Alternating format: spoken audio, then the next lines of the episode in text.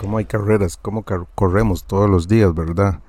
Eh, en la, agenda nuestra está compuesta de, muchas carreras, o por lo menos la agenda de muchos. Amanece que hay que preparar a los niños, que hay que salir para el trabajo, que hay que llevarlos a tal lado, que hay que recogerlos a tal hora, que hay que regresar a tal hora, que hay que cumplir con el trabajo de esta y otra manera. Son las carreras del día, hacemos un montón de cosas y andamos de aquí para allá y de allá para acá. La pregunta es, en medio de todas esas carreras, ¿usted está disfrutando de Dios? Porque creo que si Dios está en mi corazón, está también en mi agenda. Y cuando hablo de esto no hablo de, de sentarme a hacer mi devocional porque porque no sé si no sé si le pasa, pero ya ya hizo su devocional, hoy ya hizo su devocional o lo tiene en su agenda, su devocional. Yo sé que hay personas un poco más ordenadas con esas, pero con esas cosas, pero otros no.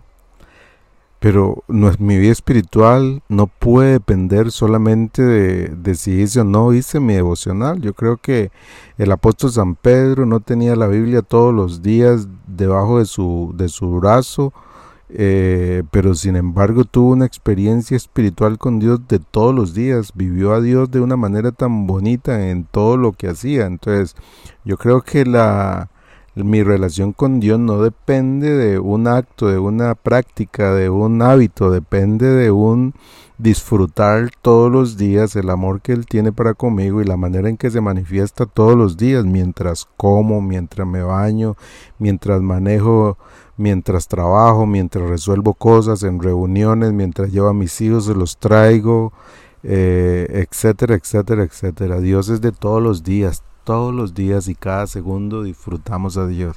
Ese es el punto. Si Dios es el centro de su vida, este, usted va a disfrutar a Dios en, en todo su día, 24/7, de muchas maneras.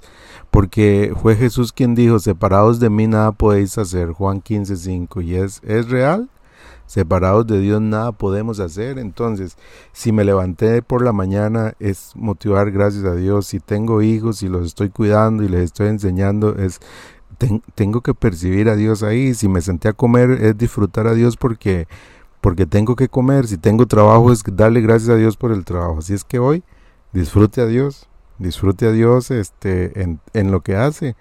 Mientras hace lo que hace, disfrute de Dios. No se olvide que usted hace cosas, usted puede cumplir con tareas, usted puede hacer muchas cosas, abrazar, conversar, etcétera, porque Dios se lo ha permitido. Y por eso le adoramos disfrutándolo cada día. Un abrazo.